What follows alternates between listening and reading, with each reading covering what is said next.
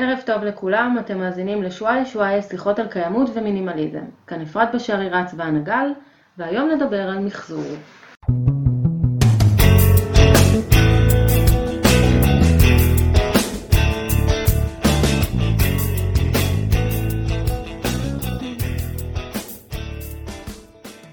מדברים המון על מחזור בזמן האחרון, ואנחנו רוצות לדבר על המקום שלו באורח החיים המקיים.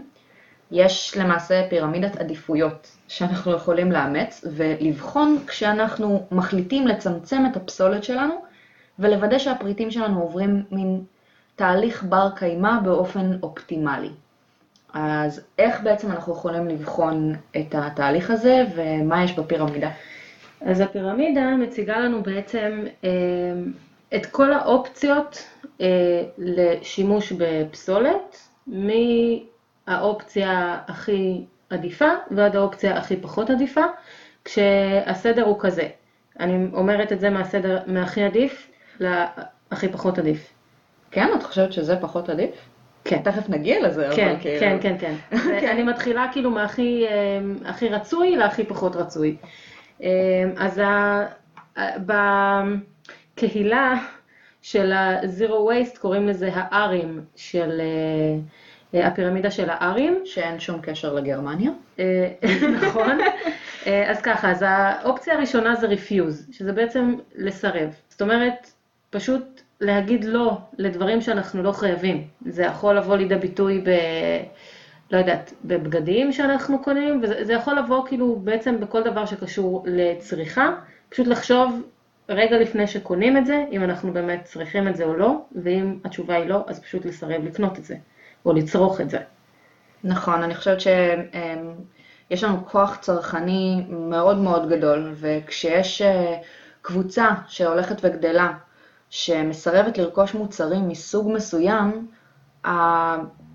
התעשייה כבר רואה את זה בעצמה. אני יכולה לתת למשל מהעולם שלי את הדוגמה של טבעונות, שברגע שתנובה לצורך העניין ראתה, שיש ירידה במחירות, ירידה מאוד מאוד דרסטית במחירות של המוצרי חלב, היא התחילה לייצר באופן כמעט אוטומטי אלטרנטיבות שאנשים כן יקנו, שאותו כוח צרכני שהם איבדו יחזור אליהם.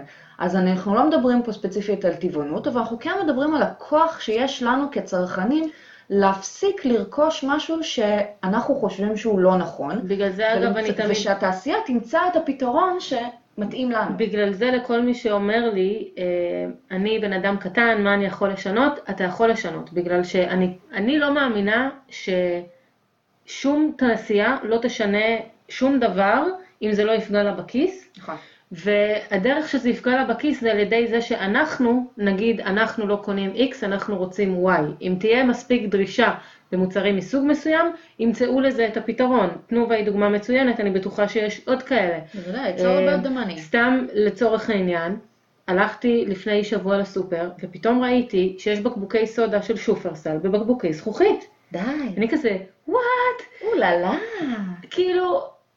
אני מתה על סודה, וכל פעם שאני קונה כאילו שתייה ממותקת, אני מתבאסת על עצמי, כי זה משהו שהוא מותרות, זה משהו שהוא לא חובה ואני צורכת אותו, אני לא צורכת אותו הרבה, אבל כשאני צורכת אותו, אני ממש מתבאסת על זה שאני קונה כאילו בקבוק פלסטיק. אין בעיה עם מותרות, מותרות זה נכון, לא, זה הבעיה. אבל יש את האלטרנטיבה. בדיוק. פתאום כאילו מייצרים לך בקבוק, קודם כל כאילו יש לפחיות וזה יש, אוקיי, תקנו בקבוקי זכוכית, אבל פתאום לראות בקבוק של ליטר וחצי, נכון. של סודה בזכוכית, של שופרסל, זה אדיר.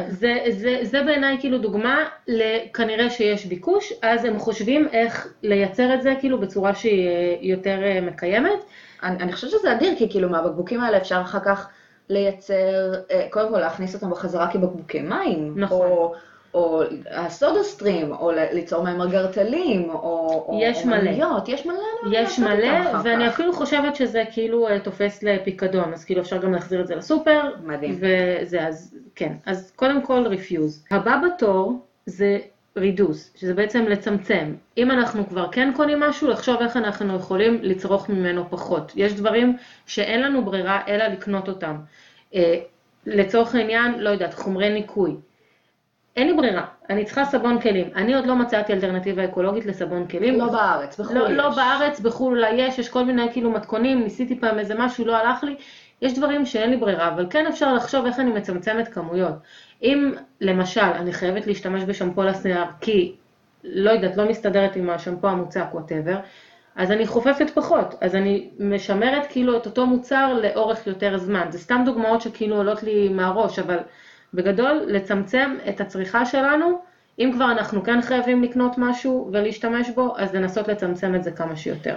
אני חושבת על זה דווקא מנקודת מבט קצת אחרת, דומה מאוד אבל קצת אחרת, שדיברנו על זה בעבר להיות צרכנים נבונים, וכשדיברנו על זה אז אמרנו, תעשו רשימה של הדברים שאתם צריכים בחיים, כלומר לא משהו שאני רוצה כי הוא במבצע או אני רוצה כי לכולם יש או כי כל דבר כזה או אחר, אלא נגיד באמת אם את יושבת וחושבת עם עצמך, אוקיי, מה אני צריכה עכשיו בחיים שלי? ולפי הרשימה הזאת ללכת ולהיות צרכנית נבונה ולקנות את מה שאת באמת צריכה, וככה את בעצם מצמצמת את הקניות האימפולסיבית הזאת, שגורמת לקודם כל הרבה הוצאות, אבל גם הרבה דברים שאנחנו לא באמת צריכים, שבצורה כזו או אחרת כאילו הדוגמה הכי קלה לזה, זה פשוט, לא יודעת, כולם עושים קנייה שבועית בסופר, במקום ללכת עם העגלה ולשוטט וכאילו פשוט לקנות מה שבא. לקנות באינטרנט, אבל גם כשאתה קונה באינטרנט להכין רשימה, ברור. אנחנו מכינים כל שבוע רשימה, זוהר יושב עם מתכונים שהוא רוצה להכין בסופה, שזוהר הוא זה שמבשל בבית, והוא פשוט מכין רשימה מאוד מדויקת של המצרכים שצריך, ואין לנו שום דבר מיותר במזווה. כן, יש קצת קופסאות שימורים, יש דברים שאנחנו אוכלים כל הזמן, תדעת, ארוחת ערב, דברים שזה, אבל אין לנו כאילו מזווה מפוצץ שבו עכשיו נחשוב מה בא לנו לאכול. אנחנו יודעים מה אנחנו הולכים להכין, את זה אנחנו קונים.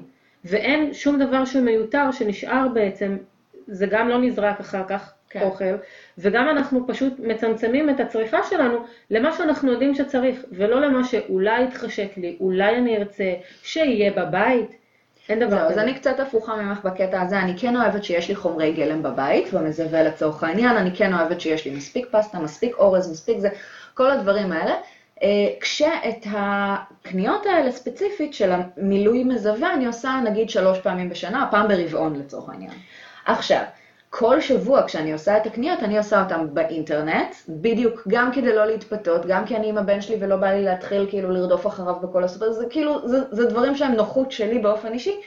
אני עושה אותם כל שבוע ביום מסוים, בשעה מסוימת, אחרי שאכלתי, אחרי שזה, אחרי שהחלטתי, פלוס מינוס לאן אנחנו הולכים באותו שבוע ואנחנו יודעים מה אנחנו עושים.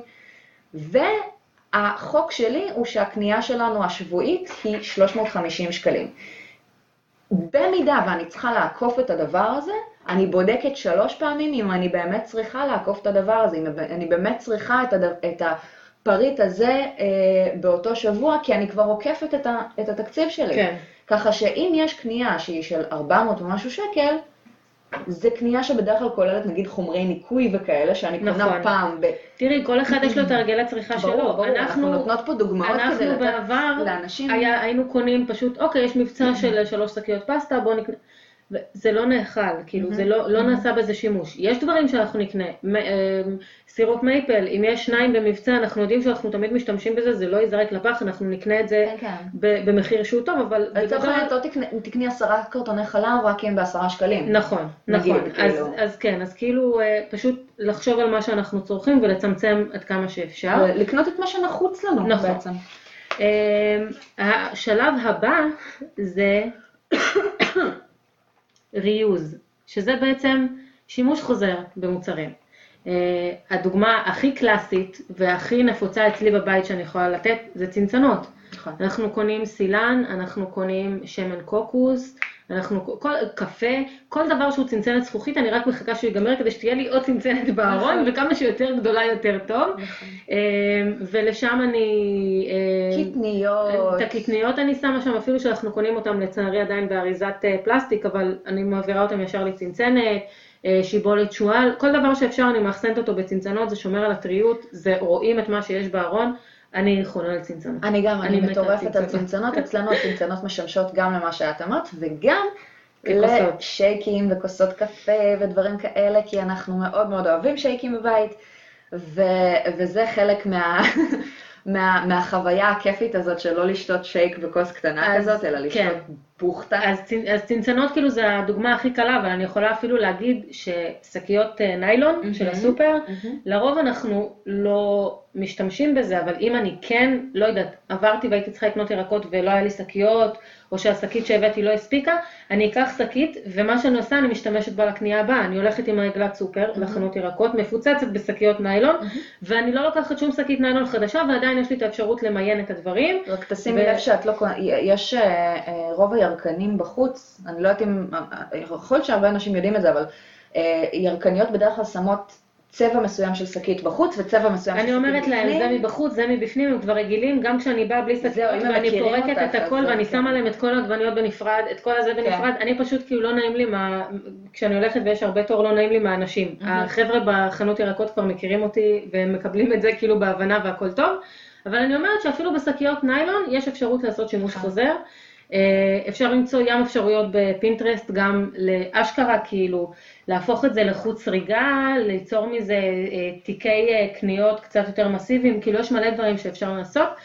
פשוט תחשבו איך אתם יכולים להשמיש אריזות ישנות או מוצרים ישנים, לתת להם שימוש חוזר, לחשוב מחוץ לקופסה, לפעמים זה לא קשור למקור של הדבר, ובאמת שאפשר לעשות המון המון דברים. זה הדבר הבא. שימוש חוזר זה כאילו בעיניי המפתח, שזה מה שרובנו יכולים לעשות. זהו, אז מה שאת רואה כמפתח בשימוש חוזר, אני רואה כמפתח בדבר הבא ברשימה שלנו, שזה re-home. לתת בית חדש למוצרים מסוימים. אני חיה את זה כל הזמן, בגלל שאנחנו בעצם נותנים בית חדש ומקבלים דברים כאילו, אנחנו נותנים בית חדש ונותנים בית חדש.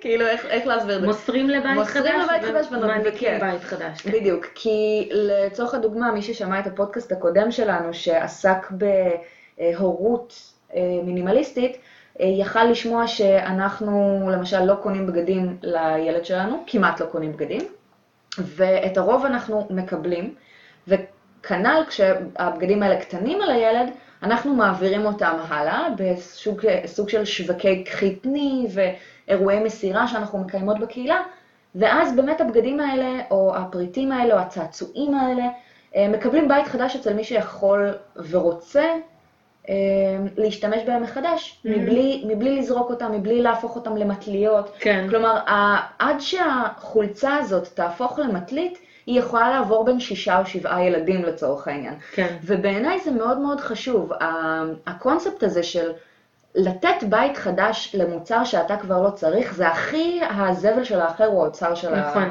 הזבל נכון. של האחד הוא האוצר של האחר. ואני חושבת שזה משהו מאוד מאוד חשוב באורח חיים מקיים, וזה גם לא רק האורח החיים המקיים, זה גם סוג של חיי קהילה וחיי שבטיות. נכון. כאילו זה משהו שהוא נותן לנו את האופציה לדאוג לא רק לעצמנו, אלא גם... נכון.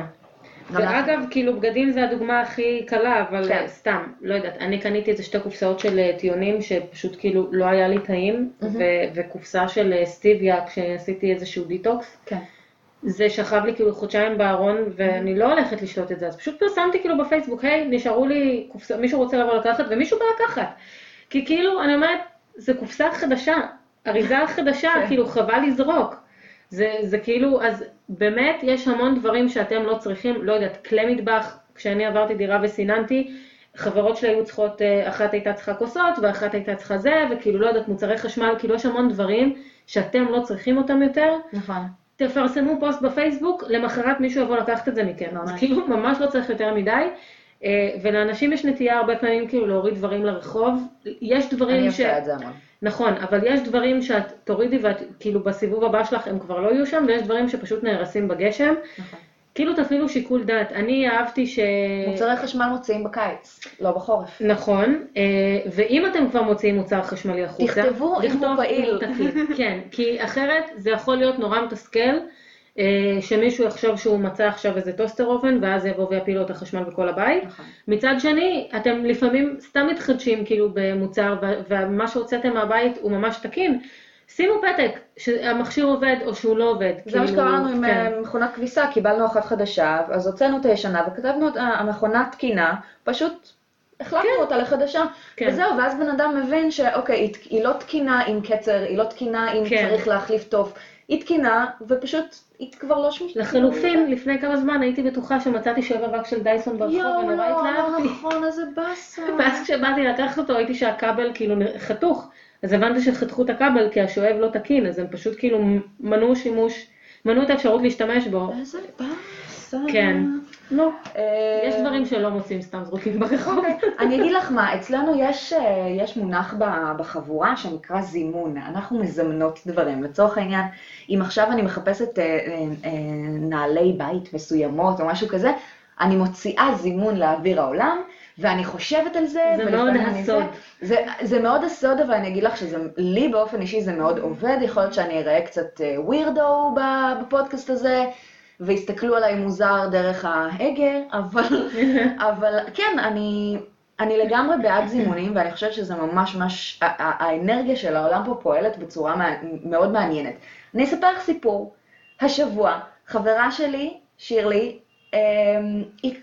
לא השבוע זה קרה, אבל היא כבר חודש, מנסה לזמן עציץ גדול, יפה, שיהיה כאילו, חשבתי עלייך כשסיפרה לסיפור הזה, היא ניסתה לזמן לעצמה עציץ גדול, כי היה לה עציץ, הקד עצמו, ליד השער של הבית, וכל הזמן אנשים היו זורקים שם ומשתמשים בזה כמאפרה או כפח זבל, וזה ביאס אותה, כי היא גרה כזה במקום שהוא מלא עצים והכל, ובזה משתמשים כפח זבל.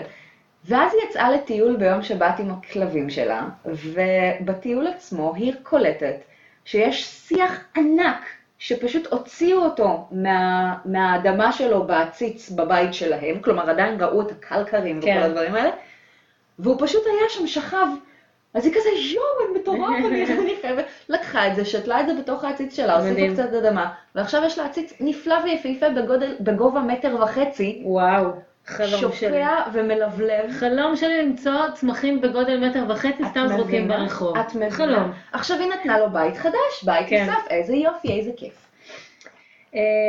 אוקיי, אז הער הבא שלנו זה ריפר, שזה אפרופו דברים שלא עובדים, בגדים שנקרעו, לתקן. כאילו יש כזה נטייה לחשוב שלא יודעת, אם לא יודעת, כאילו אם מתקנים אז כזה אין לך כסף לקנות חדש, או שיש דברים שכאילו מטופש להשקיע בהם תיקון, אפרופו גרביים, אצלי כל הגרביים קרועות בבוהן, כי זה המבנה שלי של הרגל, וכאילו אין לי גרביון בלי חור בבוהן. לי פשוט אין יכולות, כאילו, אני אגיד לך מה מפחיד אותי, אין לי יכולות תפירה. אז אני מסתכלת ואני אומרת, יום, אם רק ידעתי לתפור, הייתי יכולה לעשות משהו מטורף מזה. תקשיבי, אני לא יודעת, אז אני מורידה את זה לרחוב בשקיות, ואני אומרת, וואלה, אולי מישהו אחר הוא מעצב בובות גרב, והוא ירצה לעשות מזה משהו, לא יודע. תפירה בחוט ומחט זה אחד הכישורים שצריכים ללמד בבית ספר, לצד חינוך כלכלי פיננסי. חובה. זה באמת כל כך פשוט, עזבי שאני מתנצלת, אז אני פשוט הולכת עם הגרביים, כאילו עם החורים וזה, אבל פשוט לתקן דברים, נכון, יש דברים שלא שווה לתקן אותם, יש מוצרי חשמל שיותר יקר לתקן מאשר לקנות חדש. למשל ריצ'ראץ' בנעל או במגפיים אהובים, זה משהו שכן שווה ללכת לסנדל ולתקן, על פני לנסות למצוא עוד מגף שהוא כאילו... אני יכולה להגיד לך שהיה לי זוג מגפיים שאהבתי מאוד מאוד מאוד, ונעלתי אותם עד לרמה שהסוליה התפרקה. גם אצלי זה קרה. ואני לא זוכרת אם בכלל בדקתי אם אפשר לתקן את זה או לא, כי כאילו... הנה, דוגמה, כאילו... כבר אין מחשבה שזה... מה להחליף עכשיו סוליה? אבל הנעל עצמה היא במצב מצוין, החיבור של הנעל עם הסוליה במצב מצוין, פשוט הסוליה התפצלה לשניים. לא חשבתי על ללכת ולתקן את זה, אבל כאילו בדיעבד היום אני אומרת, וואלה, לא יודעת, יכול להיות שלתקן את זה היה עולה לי 100 שקל, וזה זוג שעלה לי 300 ומשהו, ואהבתי אותו כל כך שנעלתי אותו 3 שנות ברציפות, עד שהוא התפרק. למה לא ללכת ולבדוק אם אפשר לתקן את זה? כאילו זה לא אומר שום דבר על היכולת הכלכלית שלי, ואין בזה שום דבר מביך לתקן דברים אם אפשר לתקן אותם. אני חושבת שזה עניין של תודעה ומודעות, כלומר, אם כל הסביבה שלך עוסקת בכאילו, אם לכל הסביבה שלך אין בעיה לתקן ולעשות זה, אז לך יהיה הרבה יותר קל לעשות את זה, אם את נמצאת בסביבה ובקהילה, כאילו זה המון עניין של... זה לא עניין של מודעות, זה עניין של... תודעה סביבתית. כן, כאילו שיפוטיות כלפי הסביבה וכלפי עצמך, אגב, אפרופו זה, אני מאוד ממליצה להקשיב לפרק של חיות כיס. הם עשו פרק ספציפי שכל אחד מהמנחים סיפר על איזשהו מוצר, או איזושהי שאלה שהייתה לו, ואחת מהם דיברה על אוזניות, האוזניות הקטנות ששמים באוזניים, וזה שהן מתקלקלות נורא מהר, ולמה, והאם אפשר לתקן, והיא ממש הלכה וחיפשה מישהו שיפרק את האוזנייה ויתקן וזה, וממש דיברו על למה זה בלתי אפשרי, או אם זה כן אפשרי, איך מייצרים את זה, כאילו פרק מרתק ממש. איך קוראים לו, את זוכרת? לא, אבל אני אשים לינק בתיאור של הפרק הזה, כי זה נותן כזה איזשהו מושג על היכולות שלנו לתקן מוצרים היום, כן. והאם הם מיוצרים מלכתחילה בצורה שאנחנו לא יכולים לתקן אותם. אנחנו פשוט חיים בתרבות כשבא הכל כל כך מהיר וזמין, שיותר מהיר וזמין לנו, נכון, להוריד את זה למטה, להרגיש טוב עם עצמנו שהורדנו עם זה למטה ולקנות אחד חדש, כי, כן. כי זה נוח, אבל בפועל זה גורם להמשך של מעגל הרסני נכון. כזה של נכון. הסביבה. אז אנחנו עכשיו בשלב אחד לפני הקצה של הפירמידה, ורק עכשיו אנחנו מגיעות לריסייקל. Yes. שזה אומר שהמחזור זה כאילו אופציה אחת לפני הסוף מבחינה של... מבחינת עדיפות. מבחינת עדיפות, אם את חושבת על קיימות, ומה האופציות שעומדות בפנייך, זה אחד לפני הסוף. כן. והסוף, הטופ, האפשרות האחרונה, זה רוט, שזה בעצם לקומפוסט. פסולת אורגנית. ריקבון, תודה. פסולת אורגנית, כן, שזה בעצם תהליך טבעי שקורה, ואנחנו לא צריכים שום דבר מיוחד בשבילו, חוץ מלשים את זה באדמה עם תולעים, שזה לא תהליך כזה, וזה מצריך חומרים אורגניים נטו. כלומר, זה סוג של מחזור, פשוט הוא מחזור טבעי, נכון. שלא מצריך מאיתנו איזה שהם תהליכים מאוד מאוד מורכבים נכון. של מפעלים וכאלה. נכון. ולכן המחזור עצמו הוא נמצא אחד לפני האחרון, כי הוא אופציה קיימת, הוא פשוט אופציה כל כך לא עדיפה על פני כל השאר, כלומר, עדיף לנו לסרב לקנות ולצמצם רכישות ולעשות שימוש חוזר ולמסור ולמצוא בית חדש. ועדיף לנו לתקן, ורק אז, עם כל זה... אלה, if all else fails, אז למחזר. כן, שזה כאילו אני חושבת, כאילו זה... אני לא יודעת, אולי זה יפתיע אנשים, אבל כאילו אני מרגישה שהמילה מחזור, אבל אני ממחזר, אבל זה... זה כאילו... זה פלסטר, לא רק מדמם. ממש, וזה פשוט סיפור שאנחנו מספרים לעצמנו, סלש מספרים לנו, כסיפור כיסוי על... כל השאר. ועכשיו אני רוצה שאנחנו שנייה... וזה למה רצינו להקליט את הפרק הזה, כי המחזור עצמו זה כן נושא שמדובר הרבה בקהילות של אפס פסולת ואיפה כדאי, והפחים הכתומים והפחים הכחולים. ולא רק בקהילות של אפס פסולת אגב, כאילו גם אנשים שבכלל לא חיים אורח חיים של אפס פסולת, או לא חושבים על קיימות וזה בסדר, כי לא בקטע שיפוטי, אבל הם מספרים לעצמם שהם תורמים לסביבה על ידי זה... על ידי זה שהם אומרים שהם ממחזרים, ואנחנו כאן כדי שנייה לשפוך אור על תעשיית המחזור, מה זה אומר, מה התהליכים האלה אומרים, וגם להתייחס לכל אחד מסוגי המחזור, כי מחזור של פלסטיק לא שווה ערך למחזור של נייר, מבחינת משאבים או מבחינת ההשלכות של זה, ואני רוצה שאנחנו עכשיו נצלול פנימה ונדבר על זה. אני חושבת ש... 24 דקות על תוך הפרק, זה זמן מאוד. כן.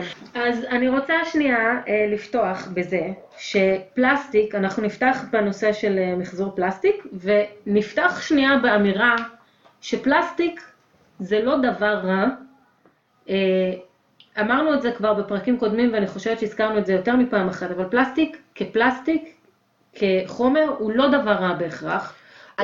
יש חומרים שעדיפים עליו, ואם היינו חיים בחברה שהיא קצת יותר קרובה לטבע, ברור שלא היינו רוצים להשתמש בו בכלל, אבל בעידן שבו אנחנו חיים היום, אי אפשר להימנע מפלסטיק, ולכן לא כדאי להסתכל עליו כאויב, אלא כאולי משהו שאפשר לחיות לצידו, תוך כדי לעשות כמה שפחות נזק סביבתי. נכון. עכשיו, היתרונות של פלסטיק זה שהוא קל משקל. הוא עמיד לאורך זמן, כשהוא לא עשוי חרטה. הוא חומר זול, ואפשר להשתמש בו למגוון מאוד מאוד מאוד רחב של מוצרים. כאילו מה שאנחנו מכירים, מה שאנחנו מדברים עליו כל הזמן זה בקבוקי פלסטיק וקשים וזה, אבל כאילו תסתכלו מסביבכם, אין דבר הכל כאילו עשוי מפלסטיק. אני גיליתי במחקר על הפרק הזה שפוליאסטר זה סיבי פלסטיק, אני לא ידעתי את זה. אז הנה למשל, תבדקו ממה הבגדים שלכם עשויים, רובם עשויים מפוליאסטר, לא מקוטן. אני אמרתי לך קודם שאני דווקא חושבת שאם לא קוטנה פוליאסטר זה בסדר, עוד פעם יכול להיות שדעתי במיעוט פה, אני כן אוהבת פוליאסטר, כי מצד אחד זה פלסטיק ממוחזר, ופה ושם, מצד שני הוא מאוד מאוד עמיד בעיניי. יש הרבה אנשים שלא יסכימו איתי, ויש הרבה אנשים שיגידו לי שאני חרטה בקטע הזה, אבל אני מתחברת לפוליאסטר ברמה האנשית. אנחנו ניכנס כאילו לנושא הזה ספציפית של הרכבי בדים והשלכות וזה, בפרק שאנחנו נקליט שהוא יהודי לזה, אבל... שוב בלי קשר לגרמנים. נורא. אבל... כאילו כן, פוליאסטר זה בד שהוא סבבה, אני כאילו, אחרי שקראתי את הספר של שלי גרוס ומיכל לוי ארבל, הספר נקרא "החיים קצרים מדי, אל תקני את הנעליים", אנחנו נקליט פרק ספציפית על הספר הזה, אבל אחרי שקראתי את הספר הזה הלכתי ובדקתי תוויות של בגדים שלי, כי הייתי נורא סקרנית לדעת מה הרכב הבד, והיו המון בגדים שהייתי בטוחה שזה כותנה, או שאיזשהו אחוז כותנה, וגיליתי שזה פוליאסטר. עם ניילון או משהו כזה. כאילו, כן, זה לא מעיד שום דבר על הנעימות של הבגד, או על הזה, זה פשוט, יש סיבות אחרות למה פוליאסטר זה פחות טוב. אז, פלסטיק. כן. מה הבעיה עם מחזור של פלסטיק? מה הבעיה עם מחזור פלסטיק? אני לא יודעת אם אנשים מודעים לזה, אבל יש כל מיני סוגים של פלסטיק, והם מסומנים בתחתית של המוצר. וואלה. כן. יש מין משולש כזה, שבתוך המשולש יש מספר מ-1 עד 7, כל מספר זה סוג אחר של פלסטיק, ובתהליך המחזור של הפלסטיק, אפשר למחזר כל סוג רק עם הסוג הזה. זאת אומרת, אם אני... כן. אם אני שמה סוג פלסטיק מספר 1 עם סוג פלסטיק מספר 6, הכימיקלים שמרכיבים את כל אחד מהסוגים האלה, יכולים להרוס לחלוטין את הסוג השני. ספציפית אם אני שמה את מספר 6 עם מספר 1, מספר 1 אם אני לא טועה זה PET, שזה הסוג של הבקבוקי פלסטיק, הכימיקלים פשוט מחרבים את הפלסטיק, ולא בקטע של אוקיי, אז כאילו הפלסטיק נמס ונעלם וזה, לא, זה פשוט הופך להיות איזשהו גוש של משהו, שאי אפשר לעשות איתו כלום, והפסדת גם את זה וגם את זה. כמו בשליחות קטלנית, שהוא נופל כזה לתוך הלאבה, ואז נראה מיליון כאילו זה כאלה. משהו כזה. עכשיו, כשאנחנו מדברות על מחזור של פלסטיק, זה אומר שאנחנו אמנם זורקים את הכל לאותו פח, המפעלים, מה שהם עושים כדי שהם יוכלו למחזר, זה להתחיל עכשיו בתהליך המיון. עכשיו תחשבי מה אומר תהליך המיון, זה להתחיל להפריד 7 סוגים של פלסטיק. עכשיו אם יש בתוך הבקבוק שמן הזה קצת שמן... רגע, עוד לפני שאני מדברת איתך על התכולה של הבקבוק. הבקבוק יש לו פקק. נכון. הפקק זה סוג פלסטיק אחר. לבקבוק יש תווית. התווית מצופה בסוג פלסטיק אחר. שלה יש דבק. והדבק הוא סוג פלסטיק אחר. זאת אומרת שיש לנו בקבוק מים אחד קטן של חצי ליטר, שיש לו 4 סוגי פלסטיק. וואו. עכשיו, נגיד שמצליחים להפריד את הבקבוק מהפקק, אבל לא יצליחו לגרד את הדבק מהבקבוק, ולא יצליחו לגרד את הדבק מהתווית. כלומר, גם הפס דבק הקטן הזה שיש על הזה, זה מה שיערוס את כל הבקבוק, הפס דבק של ה-5 סנטימטר הזה? כן. זאת אומרת שהתהליך, אוקיי, אז אומרים, מה הבעיה? אז המפעלים כאילו מסננים, אבל יש דברים שבלתי אפשרי לסנן. המפעלים נגיד יכולים להוריד את 5 סנטימטר האלה, זה מלא עבודה. אני מניחה שהם כבר לא באמת עושים את זה, כאילו לדעתי המיון הוא גם נעשה בצורה ידנית, זאת אומרת, יש אנשים... אני לא חושבת, הייתי בחיריה ויש מהם מלא מכונות בחדר סגור מאוד מאוד חם, שהם פשוט יש מלא מסועים של כל מיני דברים שהם... אני לא חושבת שהם עושים את זה ידני, ובגלל שהם לא עושים את זה ידני אגב, אז אי אפשר להוציא משהו שהוא ספציפית לא... נכון, זאת אומרת שתהליך המיון בכלל, עוד לפני שהגענו לאקט של המחזור ולמה זה נדרש, התהליך של המיון הוא מאוד מורכב ומאוד מסובך, ולא תמיד אפשר למיין את הפלסטיק על כל סוגיו, שכבר אנחנו מדברות פה על תהליך, כאילו את יודעת, יש את האיסוף, ואת השינוע למפעל, ואז את המיון, ואז להכניס את זה למחזור. כל זה, זה תהליכים שהם מאוד יקרים ומאוד מאוד מאוד מזהמים. לכשעצמם, זה גוזל המון משאבים ואנרגיה. עכשיו, כל הדבר הזה הופך את זה לתהליך שהוא יותר יקר. לא משתלם בסופו של דבר, כי הוא יוצר את אותו זיהום, או אותם החלת משאבים שלילית, כמו לא למחזר את זה, כמו לזרוק את זה פשוט למקום אחר, כאילו זה אותו דבר. ואגב, המפעל היחיד בארץ למחזור פלסטיק נסגר בתחילת 2019. כולו. המפעל היחיד בארץ. למה הוא נסגר? קשיים כלכליים. אז אחת הסיבות לקשיים הכלכליים זה בגלל שהם לא קיבלו תמיכה מהמדינה. ולא קיבלו משאבים. אני רק אגיד שאני נכנסתי היום לאתר של sviva.gov.il והאתר לא פעיל ב-404 אירור. זהו, זה כל מה שרציתי להגיד כשנכנסתי לאתר של משרד להגנת הסביבה. כן, אז הם לא קיבלו מימון מהממשלה, והסיבה השנייה, שאני חושבת שהיא אפילו יותר מהותית מזה, זה שהעלויות של ייצור פלסטיק בתולי, שזה אומר פלסטיק חדש מאפס, שהוא לא ממוחזר, ירדו. זאת אומרת שהיצרנים של מוצרי פלסטיק מעדיפים לקנות פלסטיק חדש, מאשר לקנות פלסטיק ממוחזר.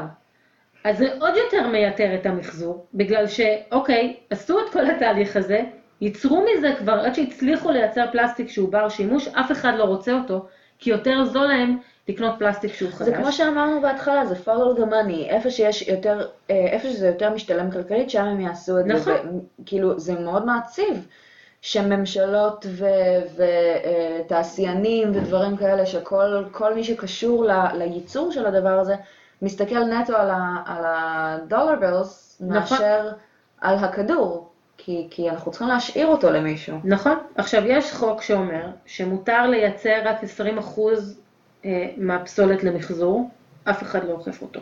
אוקיי. אז... נוח. כן.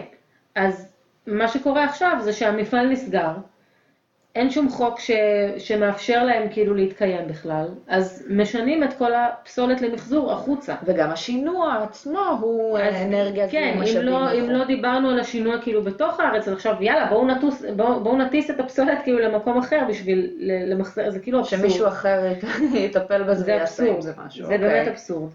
אז גם כשממחזרים את הפלסטיק, יש 4 קטגוריות של מחזור.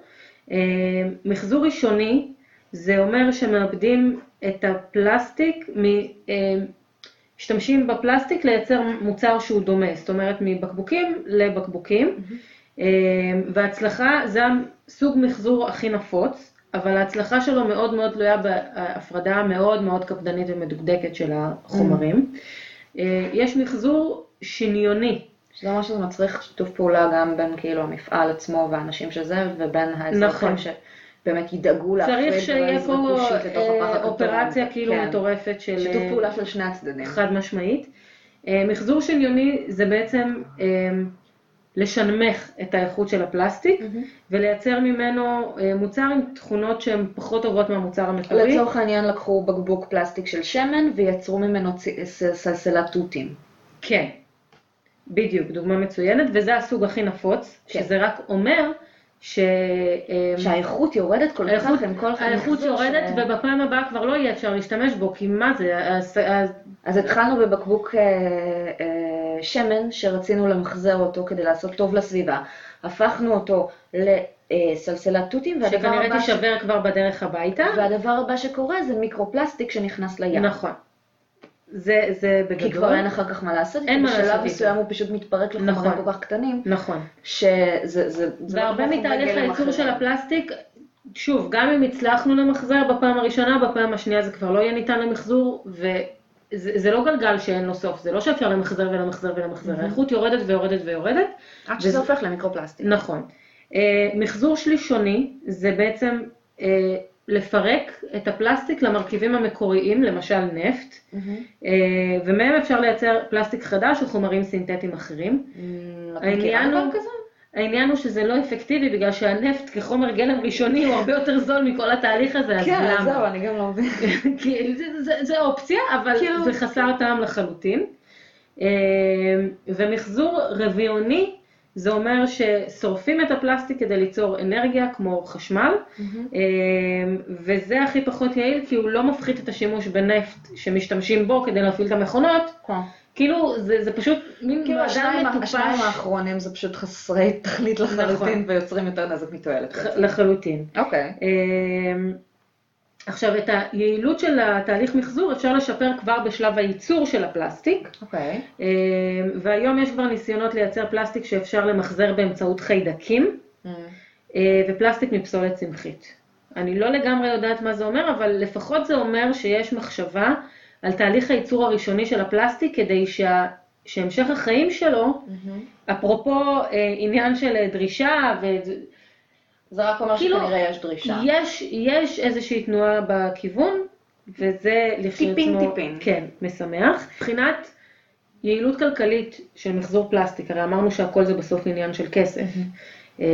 אז הרבה מזה תלוי באיכות המיון וההפרדה של הפסולת, באיכות של התוצר הממוחזר, שהרבה פעמים נופלת ממוצר פלסטיק חדש. אחד הדברים שמשפיעים על הכדאיות הכלכלית של מחזור פלסטיק, זה המדיניות הממשלתית, בכל הנוגע לפינוי פסולת. הגיוני, ככל שלממשלה יותר אכפת, ככה דברים יזוזו. נכון. אז בארץ, אפס, לא כל כך.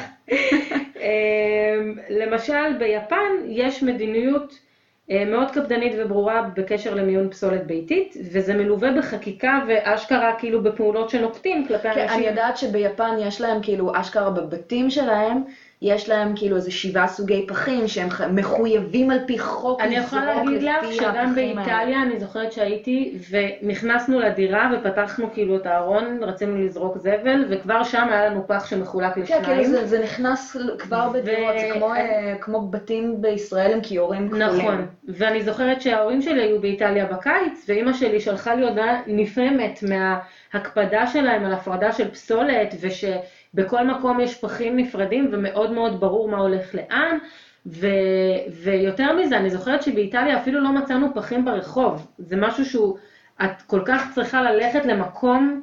גם ביפן אגב, אין פחים באמצע הרחוב. זה משהו שהולך ונהיה, המודעות הסביבתית הזאת הולכת ונהיית נפוצה ביותר ויותר מדינות, יש מדינות שעושים את השימוש. שים לב אבל שזה מדינות שיש בהן אוכלוסייה מאוד מאוד גדולה, כלומר, יפן, סין, כל ה... דווקא הייתי מצפה שזה יהיה הפוך. היית מצפה שזה יהיה הפוך, אבל הם כנראה קלטו את זה מאוחר מדי, זה כמו שאנחנו עדיין לא קלטנו את זה, כי אצלם זה עדיין לא משפיע. אצלם זה כבר כאילו, אוקיי, אם לא נעשה את זה, לא ננשום. כי אני הייתי מצפה שבמקום שיש אוכלוסייה יותר גדולה, אז מרגישים שכאילו, לכי תחנכי עכשיו, לא יודעת כמה סינים יש, כמה יפנים יש. אני חושבת שפשוט אין להם כבר ברירה. אין להם ברירה, כן. אז זה תלוי בעצם, הרבה תלוי בחקיקה. צריך שיהיה מספיק אכפת למישהו בממשלה כדי שיכניסו את זה פנימה. יש גם הרבה עניין של שיתופי פעולה עם רשויות מקומיות ומשאבים שהן מקצות לזה, וזה משהו שגם חבל שלא קורה מספיק. אבל אצלנו זה מרגיש לי כאילו... כאילו הם התנערו מזה, סליחה שאני אומרת, כן? כאילו הם התנערו מזה בזה שאוקיי, סבבה, הצבנו לכם פחים בצבעים שונים, ועכשיו אתם יכולים לעשות את מה שרציתם לעשות, והנה אתם מחזרו. אבל בפועל, אחרי שהם עשו את המפחים הכתומים האלה, פתאום נסגר המפעל היחיד למחזור, כאילו בואי. אז יותר מזה אני אגיד לך.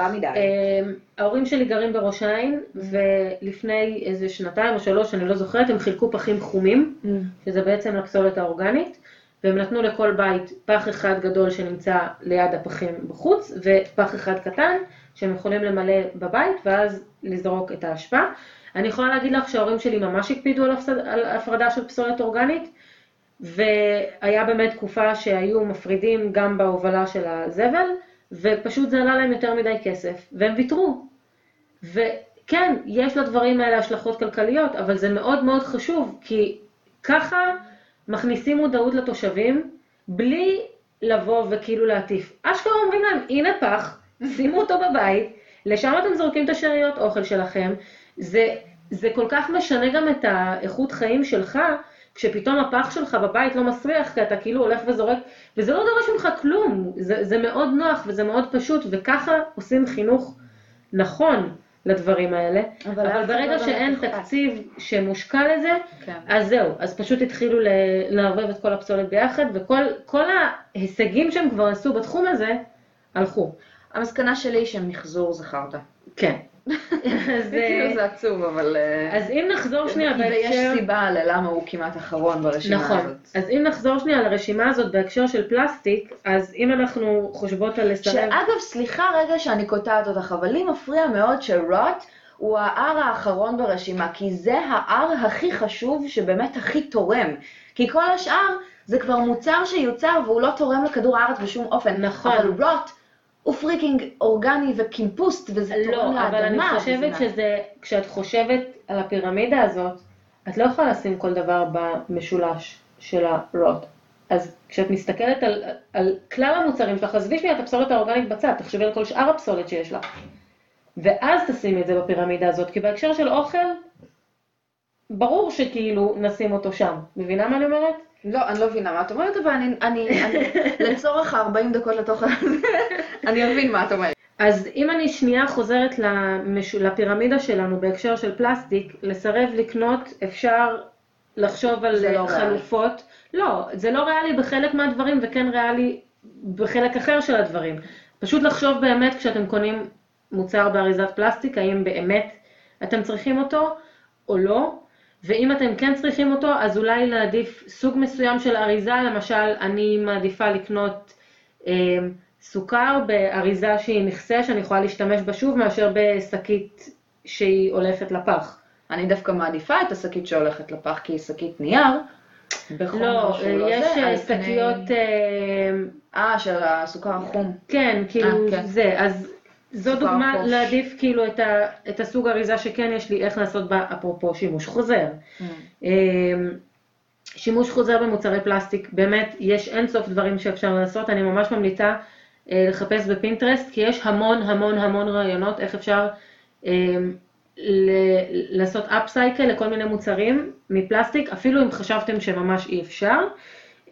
להניק בית חדש נראה לי שזה פחות רלוונטי פה. כאילו... פחות נראה לי שאפשר לתת בית חדש למוצרים מפלסטיק. לא, מעברר. כן, כשאני אומרת מוצרים מפלסטיק, אני יותר מדברת על הדברים הנפוצים של... כן, כן, פשוט כי אנחנו צריכים לזכור שזה לא הכל, יש עוד הרבה דברים אחרים שכאילו... נכון. לפטופים, כל מיני דברים כאלה ש... הכל. הכל. כן, אנחנו חיים מסביב לפלסטיק, פלסטיק חיים מסביבנו. ולקמפס פלסטיק, אם רק היה אפשר. כן. טוב. הבא בתור הוא מחזור של בגדים. כן. ופה אנחנו מדברים על הבעיה העיקרית במחזור של בגדים, היא הקנייה המרובה והכמות חומרי הגלם שמיוצר. כלומר, שדות על גבי שדות של כותנה, כשרוב הדברים שאנחנו משתמשים בהם לכותנה הם בכלל לא לבגדים, כאילו יש בגדים, הרבה בגדים שהם מכותנה, אבל כמו שאמרת, יש כל כך הרבה חומרי גלם אחרים, יש צמר ויש אור ויש פוליאסטר ויש ניילון, ולכל אחד מהם יש שימושים אחרים ודרכים אחרות.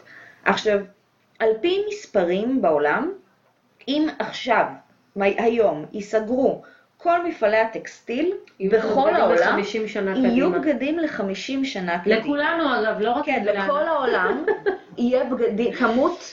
של בגדים חדשים שמעולם לא נלבשו עם תוויות, 50 שנה קדימה, אף אחד לא יצטרך לייצר חולצה במשך חצי מאה. זה כמות מטורפת של בגדים, זה אומר שאנחנו מייצרים הרבה יותר מהצורך שלנו, ולא רק מהצורך שלנו כתרבות מערבית, אלא הרבה יותר מהצורך של כל העולם, אפילו האנושות כולה ואפילו אפריקה שאליה אנחנו כל הזמן תורמים בגדים בלי מסכנים אבל אין להם ללבוש. כן, אז בואי אני אספר לך שיש להם מלא מה ללבוש ויש להם מפעלי טקסטיל משלהם ואנחנו הורסים להם. אנחנו הורסים להם אותם, כן. מה שבעצם קורה זה ש יש כל מיני סוגים של מחזור בגדים בישראל. הראשון שבהם הוא כמובן מחזוריות שהולכות לויצו וכל המקומות האלה שזה. עכשיו גם ויצו זורקות בערך 2 טון של בגדים. אבל ויצו זה כאילו זה לא מחזור בגדים, זה שימוש חוזר, אבל זה נחשב למחזור מבחינת החברה. הבנתי. כשבנות, בנים, גברים, נשים... תרמתי את הבגדים? תרמתי את הבגדים, בדיוק. אני הוצאתי את זה מהבית, לא מבחינתי, אבל אני הוצאתי את זה מהבית והעברתי את זה למטרה נעלה אחרת, כשזה יכול להיות ויצו, כשעוד פעם, זו מטרה נעלה, זה אחלה, כאילו, זה חנות בגדי יד שנייה, נכון, אבל... שהם מוצפים. הם מוצפים ברמה שכאילו כל חודש הם מוציאות כמויות בגדים ברמת הטונות של בדים שהם טובים ללבישה, פשוט כאילו אי אפשר... כן. אין מספיק מקום. עכשיו, מהשימוש מחדש הזה, הסוג של מחזור הזה, יש גם את הסוג של מחזור האחר, שהוא בעצם אומר, אוקיי, תביאו לנו את הבגדים שלכם שאתם לא יכולים להשתמש בהם מחדש. הבגדים שהם יותר מדי קרועים, הכאלה שאפשר כבר להפוך אותם לסמרטוטים, ואנחנו נהפוך אותם לסמרטוטים בשבילכם, ונמכור אותם למוסכים, ונמכור אותם לזה, כל מקום שהוא לא צריך סטריליזציה וכאלה, ובעצם כן צריך בדים לניקוי כזה או אחר. חברות ניקיונות, כל מיני דברים כאלה. עכשיו, אתה אומר לעצמך, אוקיי, סבבה, מגניב, זה עדיף על זה שהם יקנו כל הזמן בדים ומיקרופייבר ודברים כאלה. אז אתה אומר לעצמך, אוקיי, סבבה, מצד אחד זה מגניב, זה באמת יכול לעזור. השאלה היא כמה מהבגדים באמת מגיע למקום הזה. כי לדוגמה, אני יכולה להגיד לך שאני שמעתי על הרבה נשים שקונות בויצו, טרם שמעתי על מוסך שקונה בדים ממוחזרים למטליות. לא שמעתי על הדבר הזה. זה כאילו, זה מרחף מעלינו כענן של אופציה. לא, גם אם זה קורה, אנחנו כנראה לא נשמע. אנחנו כנראה לא נשמע על זה, אבל בחייאת, כמה מוסכים יש? בדיוק. כמה מטליות הם צריכים? בדיוק. כאילו, זה בסוף מתנקז לזה. אף אחד לא צריך כאלה כמויות של טקסטיל. בדיוק. בשום מקום. ובטח לא באפריקה. זהו, אז הנושא הבא שלי הוא באמת העניין של אפריקה, כי פה אנחנו ממרקים לעצמנו את המצפון ואנחנו אומרים יואו, מאז שאנחנו קטנות יש את המשפט הזה של יש ילדים רעבים באפריקה. אוקיי, אז כן, יש אזורים מוכי מלחמה באפריקה שהם צריכים את העזרה שלנו. אפריקה לא צריכה את העזרה שלנו בבגדים. יש לחבר'ה האלה מה ללבוש, הם לא צריכים את הטישרטים והג'ינסים שלנו של קלווין קליין, להפך, אנחנו בעצם, ברואנדה למשל, הם מתלוננים על המיטומבות האלה, על השקיות מלאות בבגדים שמגיעות מהמערב, אחרי סיילים ובלק פריידאים וכל מיני מיטומבות. כל הג'אנק שאנחנו לא קנינו. כן, כל מה שהגיע לחנויות והוא בעצם לא עבר את הרכישות. והם מתכוננים לקולקציה חדשה, בכל הרשתות הם פשוט אוספים את זה ושמים את זה במין שקיות כאלה, ארוזות בוואקום, ושולחים אותם בטונות על גבי טונות על גבי טונות כל שבוע למוקדים שונים באפריקה. עכשיו, כמו שאמרתי, ברואנדה הם מאוד מתלוננים על הדבר הזה, כי הם אומרים שהטענה העיקרית שלהם היא שזה פוגע בהם בשלושה מוקדים מאוד מאוד רציניים. הראשון שבהם הוא... שהמחיר הזול של הבגדים שמגיעים פוגע כלכלית במפעלי הטקסטיל שלהם. מה זה אומר? המפעלים, אנחנו קונים נגיד בגדים ב-H&O, כל הדברים, אנחנו קונים חולצה ב-250 שקל, ואז הם קונים אותה בדולר. זה כמו, לצורך העניין, אנחנו האלי אקספרס של אפריקה. כן. כלומר, הם יודעים, כמו שאני קונה עכשיו באלי אקספרס או במקסטוק או כל דבר כזה, כי אני יודעת שזה זול וזמין זול וזמין? זה מה שזה.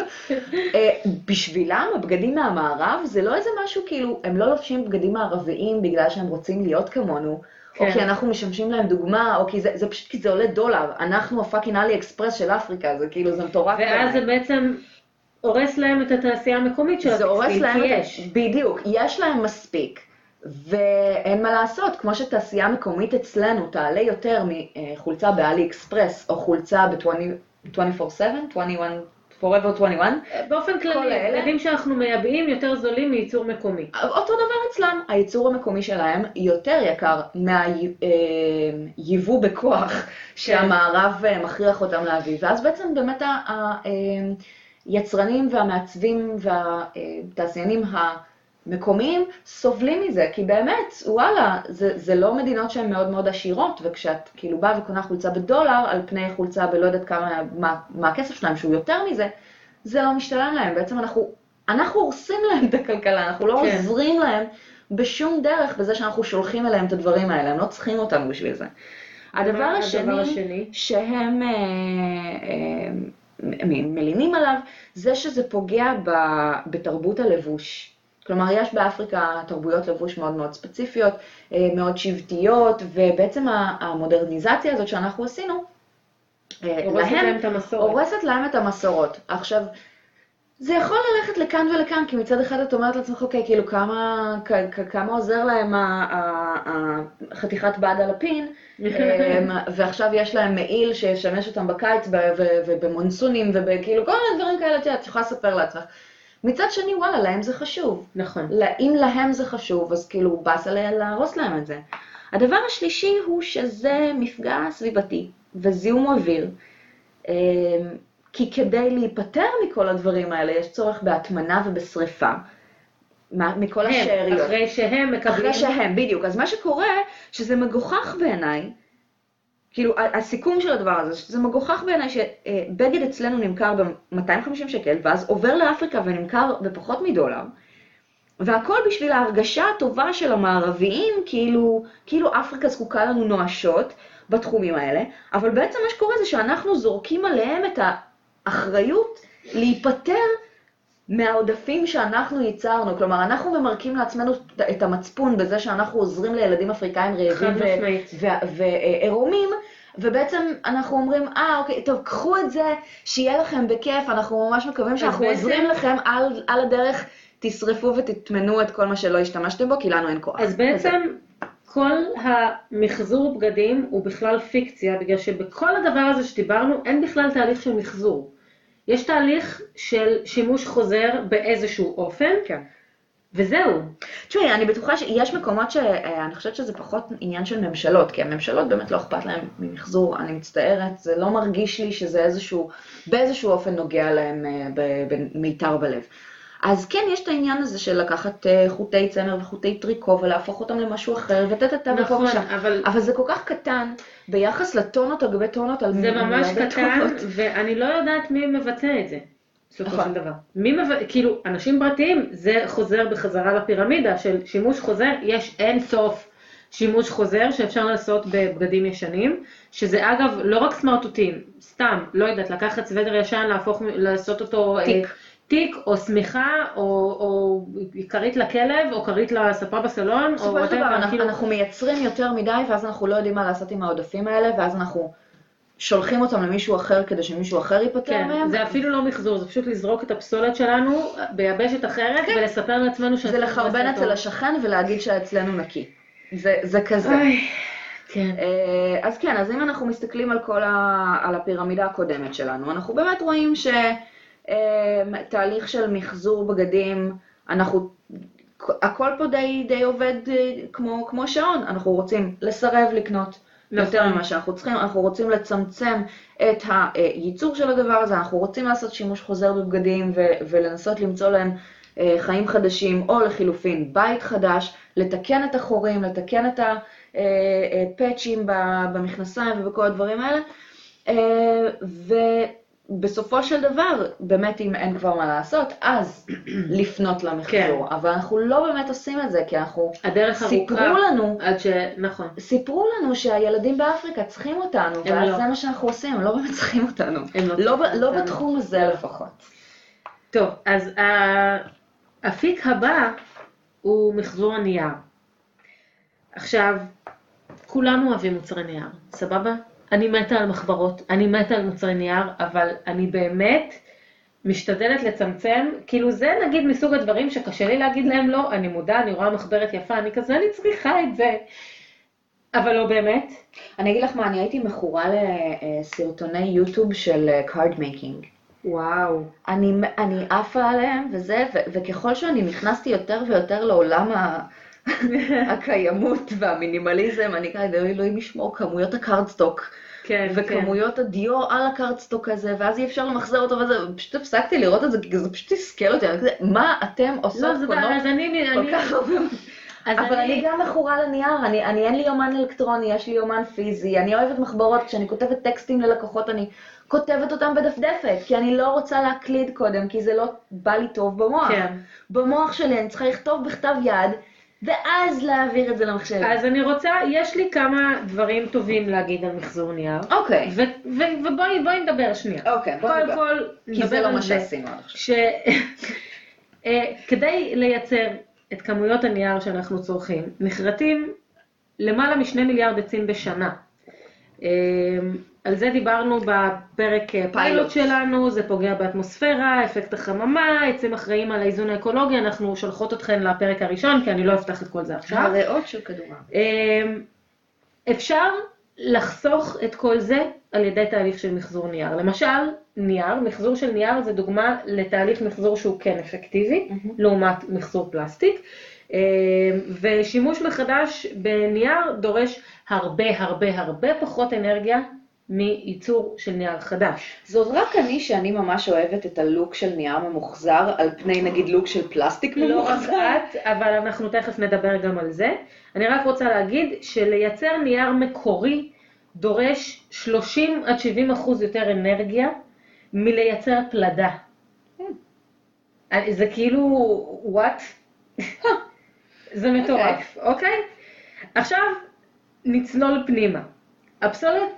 פסולת הנייר מהווה 25% מהפסולת היומית של בן אדם ממוצע, שבן אדם ממוצע מייצר בערך 1.5 קילו פסולת ביום. הגיוני. אוקיי? אז רבע מזה, זה פסולת נייר.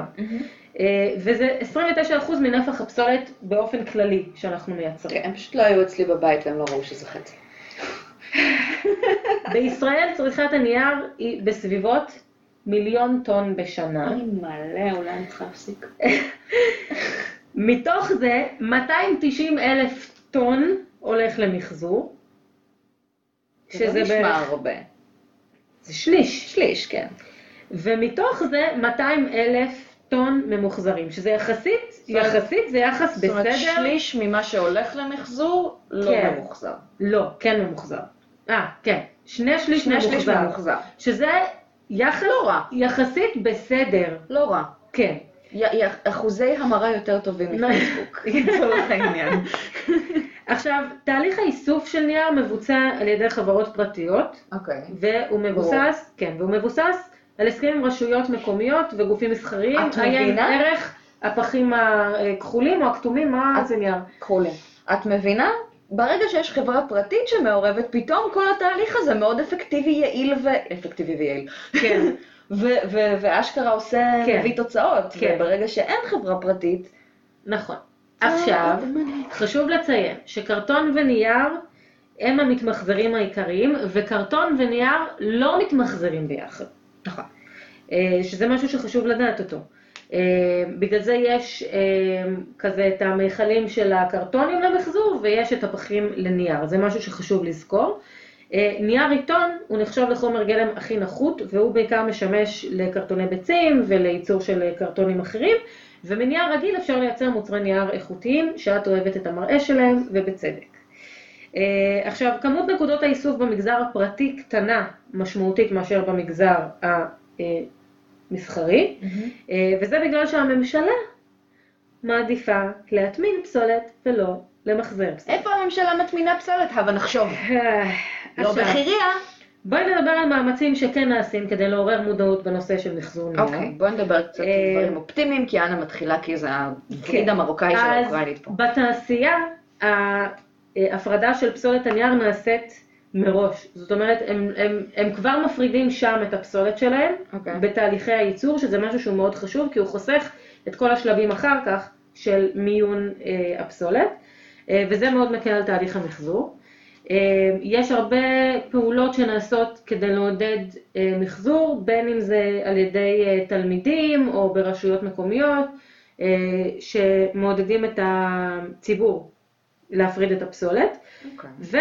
מפתחים כל מיני כלי איסוף ושינוע שונים על ידי חברות המחזור, אפרופו מה שאמרנו לפני רגע, שיש גורם חיצוני, הם גם חושבים על דרכים לייעל את התהליך של האיסוף והשינוע של הדברים כדי לחסוך בתהליך הכולל.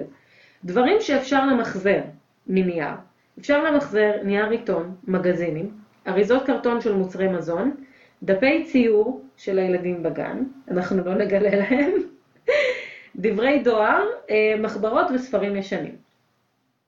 מה לא לזרוק? לפח של הנייר, ארגזי קרטון, כי זה קרטון, קרטונים של חלב ומיץ שהם גם נחשבים לקרטון וממוחזרים בנפרד, וסקיות נייר, שזה משהו שאני למשל לא ידעתי, אז את זה לא זורקים לשם. אנחנו נדבר בסוף, כי זה בדרך כלל סופג כל מיני חומרים, ואז זה מונע את האפשרות למחזר, ואנחנו רוצים כמה שיותר... בטח גם השקיות נייר זה לא רק נייר, זה כמו הקשים האלה של...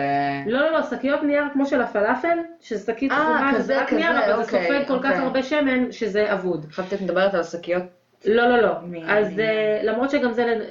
לא יודעת, בכל מקרה, כשאנחנו כן זורקים, כשאנחנו כן משליכים את הנייר לפח, חשוב לשים לב שאנחנו זורקים את הנייר הנכון, בגלל שלמיין את זה אחר כך זה על האיסטר. נכון.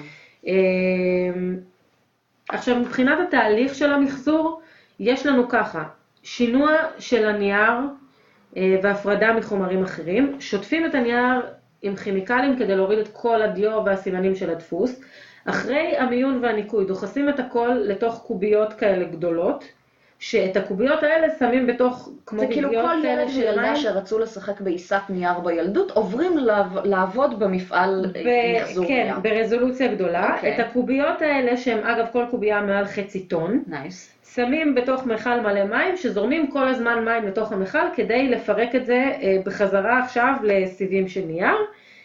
ואז יש לנו, נוצרת מין עיסת נייר, דביקה כזאת, שעכשיו צריך להוציא ממנה את כל הנוזלים, אז לתוך זה מוסיפים כל מיני כימיקלים ותוספות של צבע כדי להלבין את הנייר בחזרה, ואז סוחטים את זה... שזה מבאס, כי זה עוד כאילו... עוד תהליך. עוד תהליך כימי. נכון.